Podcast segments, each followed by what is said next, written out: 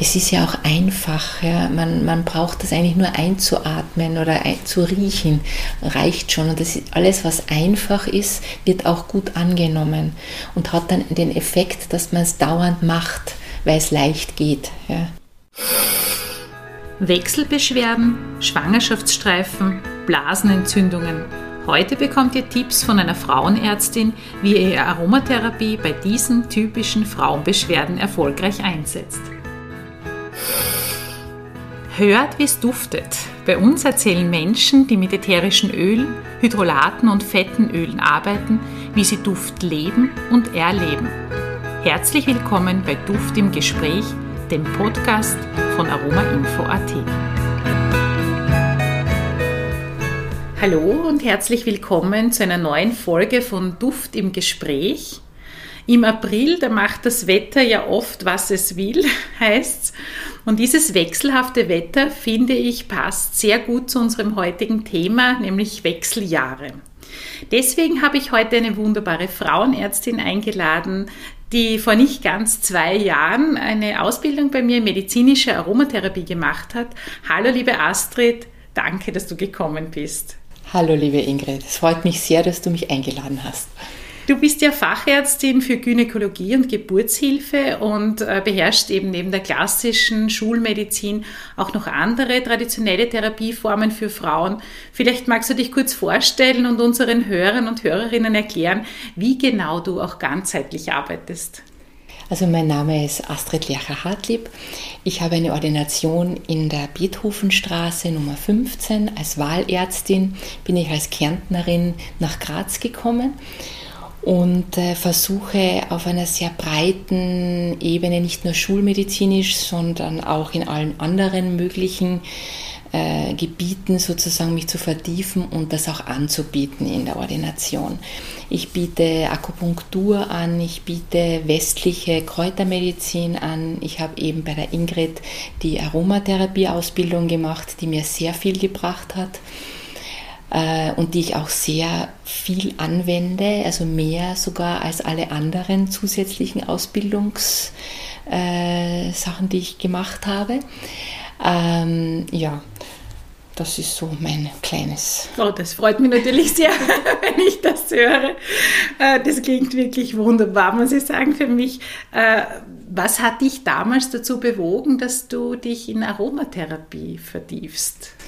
Also ich habe immer schon einen sehr stark ausgeprägten Geruchssinn gehabt und mich hat einfach Gerüche haben mich immer schon wahnsinnig fasziniert und ich, wie ich das gelesen habe, dass es diese Ausbildung gibt, habe ich mir gedacht, ich möchte eine fundierte, äh, gute Grundausbildung haben, die ich auch im medizinischen Alltag anwenden kann. Und das ist durch die Ausbildung, die ich bei dir gemacht habe, wirklich super gelungen, muss ich sagen. Kann dir nur gratulieren. Das freut mich wirklich sehr. Gott sei Dank sieht man jetzt nicht die roten Backen. Ja, äh, es ist so, dass du äh, ja in der Gynäkologie und Geburtshilfe die ätherischen Öle auch einsetzt. Gibt es so eine Lieblingsaroma-Anwendung von dir? Total. Und zwar, ich stehe immens auf das Rosenhydrolat. Äh, das ist ein Allrounder, würde ich sagen. Nicht nur, so wie du früher angesprochen hast, äh, für die Wechseljahre, sondern was super bei mir funktioniert oder was bei den Anwendungen hervorragend funktioniert, ist, ich verwende das bei der Geburtshilfe, beim, im Wochenbett äh, für die Pflege der Brustwarzen. Das geht wirklich hervorragend, weil das Rosenhydrolat ja solche antibakteriellen Eigenschaften hat und die Frauen, äh, oder ich sage den Patientinnen, dass sie nach jedem Stillen die Brustwarzen mit dem Rosenhydrolat einsprühen, eintrocknen lassen. Und damit reduzierst du immens erstens das Wundsein der Brustwarze und zweitens auch die Infektionsgeschehnisse, die sich da entwickeln können im Laufe des Wochenbetts. Und es funktioniert hervorragend. Und sie nehmen das auch sehr gerne an, weil es sehr gut riecht angenehm riecht. Was auch super funktioniert, ist im Wochenbett, wenn du einen Dammriss hast oder einen Schnitt hast oder irgendeine Verletzung. Du kannst das super mit Rosenhydrolat besprühen öfter am Tag, so wie du das möchtest. Und das geht wirklich in der Heilung hervorragend. Das haut wirklich super hin. Kann ich nur jedem empfehlen. ja, also wirklich ganz was Feines, das Rosenhydrolat. Ich meine, die Rose ist sowieso der Duft der reinen und feinen Liebe. Man begrüßt einen Menschen, ein Baby auf dieser Welt mit der Liebe, mit der Rose sozusagen. Und das natürlich dieses Rosenhydrolat auch zur Selbstpflege, denke ich mal, vom Duft her, wenn man so ein bisschen in die Psyche auch schaut, für die Mutter selber auch was ganz, was Schönes. Ja, ähm, ich habe ja eingangs erwähnt, was genau heute so das Thema ist und dass wir natürlich auch über die Wechseljahre sprechen möchten. Beim Wechsel, da geht es uns ja wirklich oft wie dem Wetter im April. Das ist ein Auf und Ab der Gefühle, der körperlichen Befindlichkeiten und man weiß oft nicht so recht genau, was man tun soll. Wir zwei wissen natürlich, dass man auch die Aromatherapie bei Wechseljahresbeschwerden einsetzen kann. Mir fällt spontan natürlich ein, dass man äh, Rosengeranie einsetzen kann, Muscatella-Salbe, Mönchspfeffer, das sind so die Klassiker, die ich kenne, auch fette Pflanzenöle. Was sind denn so die häufigsten Beschwerden, die von den Frauen genannt werden in Bezug auf Wechselbeschwerden bei dir in der Praxis? Und was empfiehlst denn du mit Aromatherapie oder gerne auch mit anderen äh, Methoden? Muss jetzt nicht nur Aromatherapie sein. Ich bin mir sicher, dass auch die westliche Kräutermedizin, zum Beispiel die TCM, auch äh, eben auch sehr, sehr hilfreich sein kann. Was sind denn so die Highlights für die Wechseljahre? die Highlights für die Wechseljahre. Also die meisten Beschwerden sind sicherlich Wallungen, schlecht schlafen. Äh, und was besonders auch kommt, ist aufgrund des Östrogenmangels, ist einfach die trockenen Schleimhäute.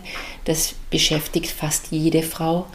Und jede Frau glaubt, dass sie die einzige ist, die trockene Schleimhäute hat und Geschlechtsverkehrprobleme bekommt ab einem gewissen Alter und Schmerzen beim Geschlechtsverkehr. Und da geht wirklich hervorragend, kann ich nur jedem empfehlen, das zu versuchen, Mandelöl mit Rosenhydrolat zu mischen, 1,1 und das aufzusprühen oder auch jedem Auswischen aufzusprühen oder am Abend anzuwenden vorm Schlafengehen. Das geht wirklich sehr gut und man kann eigentlich andere Cremen der Schulmedizin fast gänzlich vermeiden oder wenn man nicht möchte, dass man eine östrogenhaltige Creme aufträgt, was auch kein Problem darstellt. Aber wenn man das nicht möchte, kann man ohne Schulmedizin auch sehr gut über die Runden kommen. Beim Schlafen geht ganz hervorragend Lavendel Angustifolia äh, Aromaöl, einen Tropfen auf den Kopfpolster, ist auch für den Partner oft ganz gut äh, vor dem Schlafengehen macht wirklich hervorragenden Schlaf und erleichtert das Ganze ungemein. Von den Wallungen her gebe ich ganz gern zuerst, bevor ich irgendwelche anderen Sachen gebe, gebe ich ganz gern pflanzliche Mittel. Äh, Salbei ist extrem gut gegen Schwitzen. Äh, ich verwende auch Akupressurpunkte, zeige den Patienten, wo sie genau drücken müssen, dass sie sozusagen nicht so eine Wallungsschwelle äh, über sich ergehen lassen müssen. Äh, und ich gebe ganz gerne die Traubensilberkerze. Das ist äh, ein eigentlich indianisches Gras, äh, was sehr gut funktioniert. Und das gebe ich in der Früh und am Abend, bis die Beschwerden leichter werden. Und dann äh, auf einmal am Abend oder in der Früh, wann halt die Beschwerden mehr sind, ob man mehr Wallungen am Tag oder mehr Wallungen in der Nacht hat, dass man da einfach ein bisschen variieren kann. Ist es ein Tee? Nein, das sind Kapseln also in Kapseln, ist eigentlich eine reine Kräutermedizin. Aber Salbei geht auch super. Man kann auch einen Tee machen zum Beispiel.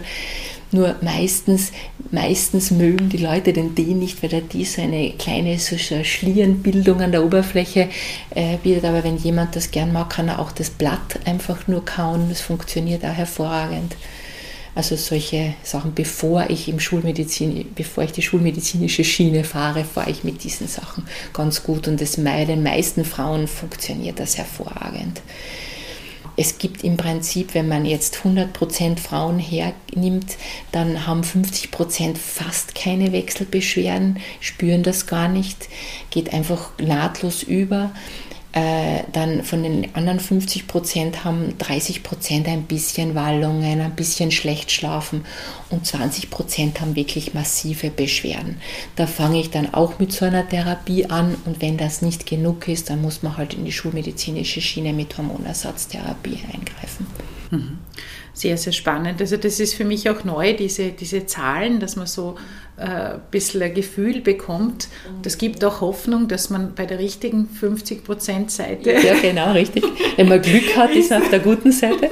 genau, genau. Also ich muss auch sagen, also ähm, aus der Aromapraxis habe ich gute Erfahrungen äh, mit zweimal in der Woche ein Teelöffel Granatapfelsamenöl bei trockenen Schleimhäuten. Das ist aber generell jetzt auch bei Gelenks Beschwerden, ich sage immer, das ist das Schmiermittel. auch bei Augentrockenheit hat mein Mann auch gesagt, hilft ihm das total gut, wenn er das zweimal in der Woche nimmt. Und ja, das Rosenhydrolat ist sowieso ein, ein Allrounder, der meiner Meinung nach, dieses Hydrolat sollte in keinem Haushalt fehlen. Auch wenn man nichts hat, keine Geburt, kein Darmriss, zur Intimpflege, ist es wunderbar geeignet. Ähm, wie sieht es denn aus eigentlich bei Pilzinfektionen?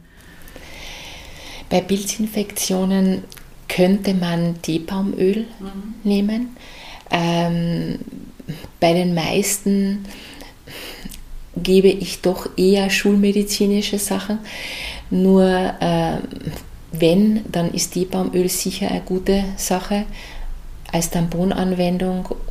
Man kann es auch äh, in die Menstruationstasse reintun, nur riechen halt dann die Tassen nach einer gewissen Anwendungsdauer halt dann eigen, äh, weil man das nicht mehr wirklich rauskriegt.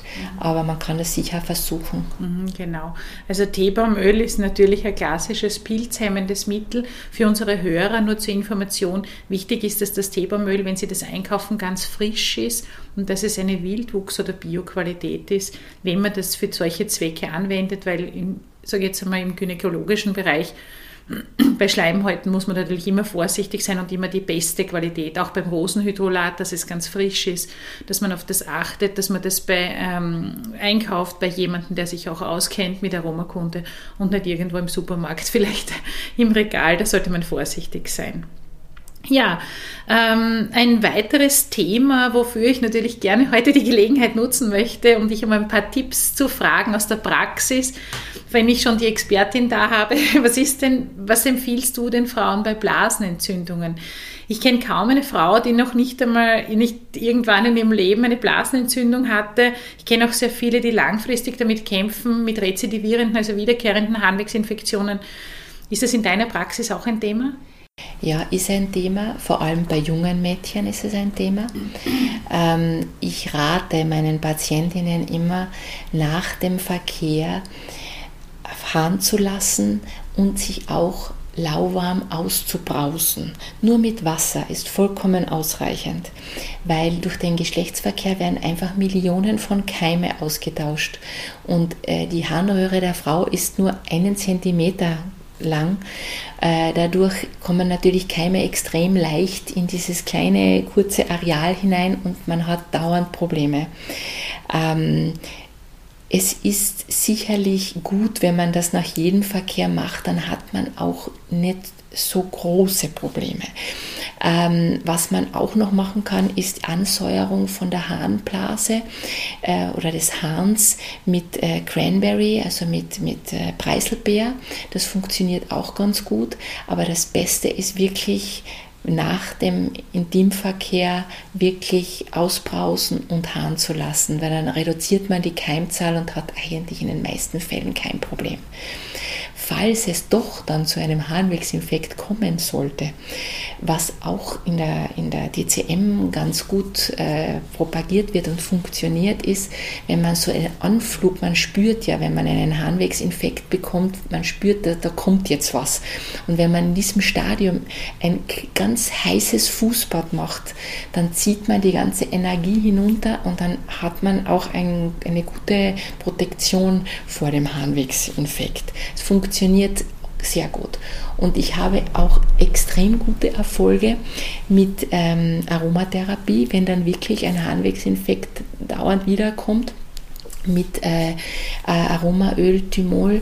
Äh, mit allen beiden Chemotypen, die es gibt, äh, mit einem so einem Wellness-Drink habe ich auch interessanterweise bei einer Patientin versucht, die äh, immer Nierenbeckenentzündungen hatte und die mit nichts wegbekommen hat, haben wir mit der Therapie das super in den Griff bekommen und die hat gar nichts mehr. Also, das ist schon beachtlich. Also das ist wirklich, also mit dem Thymian, Chemotyp Thymol, ich meine, das ist schon ein ordentlicher Hammer, wird ja auch auf den Intensivstationen bei multiresistenten Keimen gearbeitet. Auch mit diesen Wellness-Drinks. Ähm, die sind äh, auf unserer Website auch gut beschrieben. Bei den Aroma-Anwendungen kann man gerne nachlesen. Wir werden auch einen Link in die Show Notes hineinstellen, dass man das nachlesen kann. Auch hier wieder wichtig, dass man sich genau informiert, welcher Thymian das ist oder eben eine Beratung macht bei jemandem, der eine fundierte Ausbildung gemacht hat. Ja, ähm, das sind natürlich ganz, ganz wertvolle Tipps und ich glaube auch so, dass, man wirklich ähm, was tun kann. Das ist auch wichtig, dass man den Frauen ein Werkzeug in die Hand gibt und sagt, wenn du das so machst, kannst du das vermeiden, sodass du nachher überhaupt nichts brauchst. Und das ist eben äh, wirklich eine schöne Möglichkeit. Ja, in der äh, Allgemeinmedizin und in der Aromatherapie ist es eben wichtig, dass eben nur qualifizierte Menschen tätig sind. Das ist meine feste Überzeugung, weil natürlich hilft es nicht, schadet es nicht, gibt es natürlich auch nicht. Und umso wichtiger ist es, dass man gerade auch zum Beispiel bei Schwangeren können die falschen ätherischen Öle oder zu viel davon einen großen Schaden anrichten. Und da kommt dann eben diese Professionalität der Ausbildung ins Spiel. Ich höre auch immer wieder Empfehlungen mit hohen Dosierungen, mit verschiedenen ätherischen Ölen, die auch abortiv wirken können. Zum Beispiel Venauslösend sind ja klassisch Weihnachtsdüfte wie Zimt und Gewürznelke und da ist es eben ganz wichtig, dass man sich auch auskennt, damit man keinen Schaden anrichtet. Natürlich gibt es Öle, die während der Schwangerschaft wunderbar geeignet sind, die Zitrusöle, Lavendel, viele Blüten. Aber man sollte hier schon professionelle äh, Beratungen in Anspruch nehmen, damit man sich und dem Baby was Gutes tut. Ätherische Öle sind nämlich dann, wenn man sie zu Heilungszwecken einsetzt, ja auch Arzneimittel. Ähm, die Aromakunde und die Biochemie der ätherischen Öle kommen ja im Medizinstudium eigentlich nicht vor, oder? Nein, absolut nicht. Es gibt zwar ein Biochemiefach, oder damals, wie ich studiert habe, hat es das noch gegeben. Ich weiß nicht, in, in, welchem Rahmen es das heutzutage noch gibt. Aber die Aromatherapie kommt in keinster Weise vor. Also man muss sich das wirklich genau überlegen, wo man das macht dass man nicht irgendjemanden nur auf Hören sagen, irgendetwas nachmacht, da hast du vollkommen recht. Ich gebe dir da komplett recht. Eine ordentliche, fundierte Ausbildung ist die Basis, dass man das an den Patienten auch weitergeben kann, guten Gewissens. Genau, also das finde ich, dass man das echt äh, muss, dass man sich nach dem Studium, auch in der Ärzteschaft ist es so oft sagt, na ja, Aromatherapie ist so gefährlich, heißt es auf der einen Seite ja nicht und auf der anderen Seite heißt es wieder, geht mit den Fläschchen da, das ist ja, hilft es nicht, schadet es nicht. Also stimmt weder das eine noch das andere. Es ist ein Werkzeug, mit dem man viel Gutes, aber auch viel Schaden anrichten kann. Und es gibt ja mittlerweile unzählige Aroma-Ausbildungen und anhand des Ausbildungstitels kann man ja überhaupt nicht mehr erkennen, ob es sich um Qualität handelt oder nicht. Was mich momentan natürlich berührt, ist diese Bezeichnung diplomierter Aromapraktiker. Das habe ich im Jahr 2008 etabliert und wird mittlerweile von verschiedensten Einrichtungen verwendet, missbräuchlich verwendet, muss ich sagen. Kein einziger, der das Wort diplomierter Aromapraktiker in Österreich als Ausbildungsinstitut verwendet, hat mich jemals gefragt, ob es in Ordnung ist, dass man das übernimmt. Und ich hätte auch kein Problem, wenn die Qualität annähernd ist. Aber mittlerweile gibt es drei Tageskurse, wo dieser Titel missbraucht wird und dieser Titel ist nicht schützbar. Und da blutet mir natürlich das Herz, weil ich bemühe mich seit Jahrzehnten, kann man schon sagen, um eine hohe Qualität, haben auch hohe Anerkennung. Deshalb ist auch dieser Titel was wert, muss ich sagen. Aber ihn einfach missbräuchlich zu verwenden, um einen Kurs schneller, besser zu verkaufen, ist natürlich nicht optimal. Ja, also da muss ich schon dazu sagen, du hast ja den Kurs bei der OGKA gemacht, wo ich als Trainerin gebucht äh, wurde und du hast dann freiwillig auch die Prüfung gemacht. Freiwillig die Ab Abschlussprüfung, du hättest die gar nicht machen brauchen und hast dich dann, dann von der VAGA, von der Vereinigung für Roma-Pflege und gewerbliche Roma-Praktiker zertifizieren lassen. Das finde ich besonders toll, weil damit stimmst du auch den Ethikrichtlinien, also einem fairen Zusammenhalt unter Kollegen und äh, zu und beweist sozusagen durch die unabhängige Zertifizierung auch noch einmal deine Ausbildung. Was hat dich dazu bewogen, dass du gesagt hast, das mache ich jetzt auch noch? Muss ich nicht, aber also ich muss dazu sagen, ich habe zu meiner schulmedizinischen Ausbildung sehr viele Zusatzausbildungen und ich lerne sehr gerne und ich versuche von jedem Bereich das Optimale rauszukitzeln. Und das kannst du nur, wenn du eine Prüfung machst, weil dann hast du nämlich wirklich den, die, die Pflicht, dass du das alles einmal lernst. Sonst machst du das nicht, weil der innere Schweinehund ist leider in jedem von uns da und wenn du nicht ordentlich lernst, dann bleibt das einfach nicht drinnen. Und deswegen habe ich mich auch für das entschieden, dass ich da eine Prüfung mache, damit ich das wirklich fundiert mit Hand und Fuß auch anbieten kann. Fein, ja, ich kenne das. Also das ist auch der Grund, warum wir eine Abschlussprüfung anbieten oder sogar verpflichten die Leute dazu, weil es eben so ist, dass man wenn es am Ende eine Prüfung gibt, sich leichter tut beim Mitlernen, weil es nicht ganz freiwillig ist. Und nachher muss man auch dazu sagen, wenn man eine Prüfung geschafft hat, kommen ja so ein bisschen Glücksgefühle auch. Es ist eine, ein Erleichterungsgefühl. Man ist stolz. Ja, richtig. Und das wird einem quasi nicht gegeben, wenn man, wenn man diesen letzten Ding weglässt. Ja, also das fehlt dann ja. Ja, ähm, Du hast ja auch gute Erfahrungen bei frischen Müttern und bei Babys mit ätherischen Ölen. Du hast schon erzählt mit dem Rosenhydrolat bei, dem, bei den stillenden Müttern. Hast du auch bei den Babys Tipps oder, oder im Wochenbett vielleicht, auch bei Traurigkeit oder so? Was, was sehr gut angenommen wird und sehr gut funktioniert, sind eben die Zitrusdüfte. Äh, vor allem bei Wochenbettdepressionen. Äh, ganz gut, wenn man einfach, einfach einfache Sachen, dass man einfach Zitronenaromaöl äh, äh, oder Bergamotte auf ein Taschentuch äh, tut oder auf einen Schal und immer wieder einatmet.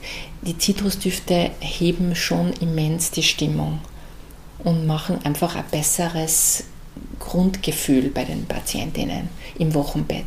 Ja. Ich glaube, das ist auch ganz gut, wenn es zum Beispiel Komplikationen gibt oder so auch beim Baby. Ne? Und man unter Angst auch leidet, jetzt hat man das endlich geschafft und dann ist die Freude getrübt, weil vielleicht Komplikationen waren. Ja, es ist sicherlich von Vorteil, wenn man da mit der Aromatherapie mittherapiert. Äh, es ist ja auch einfach. Ja. Man, man braucht das eigentlich nur einzuatmen oder ein, zu riechen, reicht schon. Und das alles, was einfach ist, wird auch gut angenommen und hat dann den Effekt, dass man es dauernd macht, weil es leicht geht. Ja.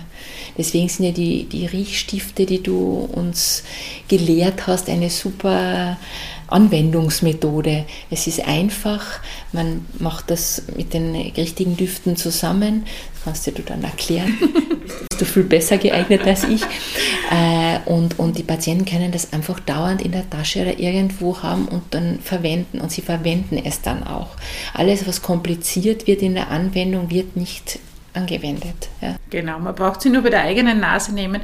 Das ist ja auch der Grund, warum ich die Aromatherapie so interessant finde, weil es einfach ist und weil sich es im Alltag gut integrieren lässt. Und genauso wie die Riechstifte, die sind auch meine absolute Lieblingsanwendung, gerade wenn es um psychische Themen geht, weil wir ja eine Autobahn sozusagen in unser Emotionszentrum haben und das ist der Geruchssinn das geht ja viel schneller, als würde ich was einnehmen und über den Magen, über den Dünndarm, über, die, über das Blut, Blut-Hirn-Schranke, bis ich da mal dort bin. Da bin ich ja schon mit dem Duft ja schon dreimal, dann bin ich schon fertig, kann man sagen. Und das geht natürlich über die Nase sehr, sehr schnell, äh, eben weil im limbischen System, ähm, wo die Düfte verarbeitet werden, die gleichen Gehirnzellen für die Duftverarbeitung zuständig sind, wie auch zuständig sind zum Beispiel für, das, für die Bewertung, für das Angstempfinden im Mandelkern zum Beispiel und auch für Erinnerungen. Und natürlich auch über den Hippocampus, Hypothalamus, natürlich auch die Hormone, Glückshormone dann äh, stimuliert werden, also die Produktion stimuliert wird. Und dadurch äh, funktioniert es auch sehr gut mit den Riechstiften, was ja völlig unterschätzt wird, muss man auch dazu sagen. So einfach herzustellen. Riechstifte gibt es bei allen ätherischen Öllieferanten. Also jetzt einmal, die sich auf das Thema ätherische Öle spezialisiert haben im guten Fachhandel gibt es die überall zu kaufen. Man befüllt die selber von hinten. Das sind meistens Einwegriechstifte. Schaut aus wie so ein Lippenstift, den man hinten öffnet, wo ein, ein Docht drinnen ist. Das schaut ein bisschen so ja, wie, ein, wie ein dicker ähm, Wattestab aus, den gibt man da rein und dann träufelt man insgesamt circa zwölf Tropfen ätherische Öle hinein, schließt das Ganze zu und verwendet dann diesen Riechstift bis zu drei Monate. Ich muss nur immer zur Sicherheit dazu sagen, pro Person ein Riechstift, nicht pro Familie. Aus hygienischen Gründen teilt man den, den Riechstift nicht mit anderen. Ja, und wenn man das alles ganz genau wissen möchte und auch sich während der Schwangerschaft oder auch nach der Geburt im Bereich Aromatherapie etwas Gutes tun möchte, wir haben einen Online-Kurs, nämlich Aromatherapie für Schwangere und Kleinkinder. Da geht es genau um diese Themen. Äh, da liest man, lernt man, welche ätherischen Öle man hier einsetzen kann, auch im Wochenbett beispielsweise und in der Stillzeit und was man eher vielleicht vermeiden sollte. Dieser Kurs ist auch für Laien geeignet, die bis jetzt keine Aroma-Ausbildung haben. Und für Fortgeschrittene ist auch immer wieder was Neues dabei oder kann in Erinnerung gerufen werden. Ja, wir sind schon am Ende unserer Folge angekommen und ich möchte daher auch noch wie immer einen Aromatipp geben. Passend zum Thema gibt es heute keine Rezeptur, sondern einmal Aromoli. Diese Aromoli sind aromatisierte Globuli, das sind Birkenzuckerkugeln, die mit ätherischen Ölen versehen sind und als Bonbon eingestuft sind. Für die, die es nicht kennen, probiert das mal aus. Heute empfehle ich die Sorte Hallo Süße für das Yin in dir, also für das Weibliche. Oder die Frühlingsperlen sind natürlich auch super. Die enthaltenen ätherischen Öle unterstützen die Frau in ihren Lebenszyklen von der Pubertät über die fruchtbare Zeit bis hin zu den Wechseljahren. Am besten fünfmal täglich im Mund drei bis sechs Stück zergehen lassen. Astrid, du hast sie vorher gekostet. Wie schmecken sie dir? Ausgezeichnet. Jetzt kann man nichts anderes sagen. Richtig. Aber ich mag sie auch ganz gerne und meistens, wenn es einem gut schmecken, dann braucht man es auch. und äh, ja, auf jeden Fall sind eben Öle drinnen wie Rosengerane, Muscatella-Salbe zum Beispiel. Also genau für diese, für diese Wechselthemen auch, die wir jetzt im April besonders beleuchten möchten. Ja, liebe Astrid, ich sage ganz, ganz herzlichen Dank für das Gespräch mit dir, für die tollen Informationen. Ja, und äh, ich freue mich, dass du so erfolgreich bist mit diesen Aroma-Anwendungen. Danke auch ganz herzlich, dass du dir die Zeit genommen hast. Ich weiß, wie sehr du eingedeckt bist und ja, weiß das ganz besonders zu schätzen. Vielen lieben Dank, vielen lieben Dank auch allen Zuhörerinnen und Zuhörern. Ich freue mich, wenn wir uns das nächste Mal wieder hören. Bis dahin, alles Liebe, eure Ingrid K.